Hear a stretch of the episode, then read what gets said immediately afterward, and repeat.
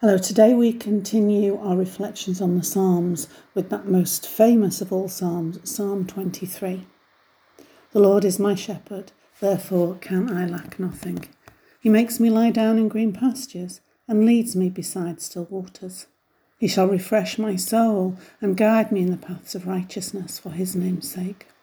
Though I walk through the valley of the shadow of death, I will fear no evil, for you are with me, your rod and your staff, they comfort me.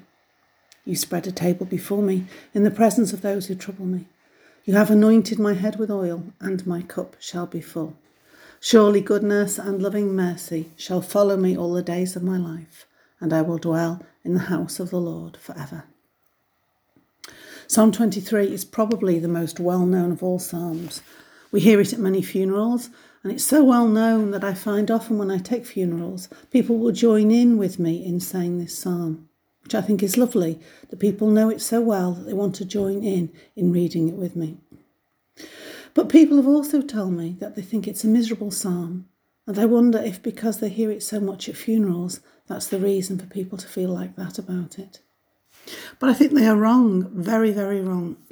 For this is in fact a psalm of great hope and comfort. And we hear it read at many funerals for that exact reason to give us hope and comfort and to hear of God's great goodness to us.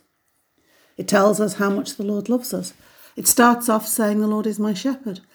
Of course, today many of us do not really know what shepherding entails, except for what we see on Countryfile.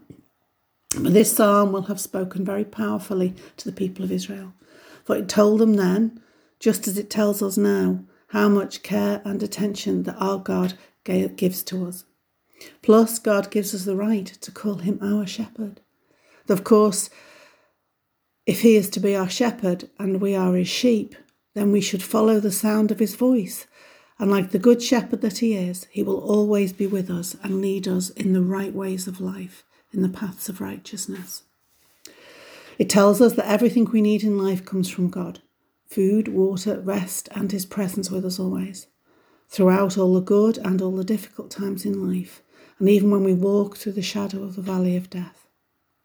And finally, it gives us that great, great hope and reassurance that when the time comes, we will dwell in the house of the Lord forever.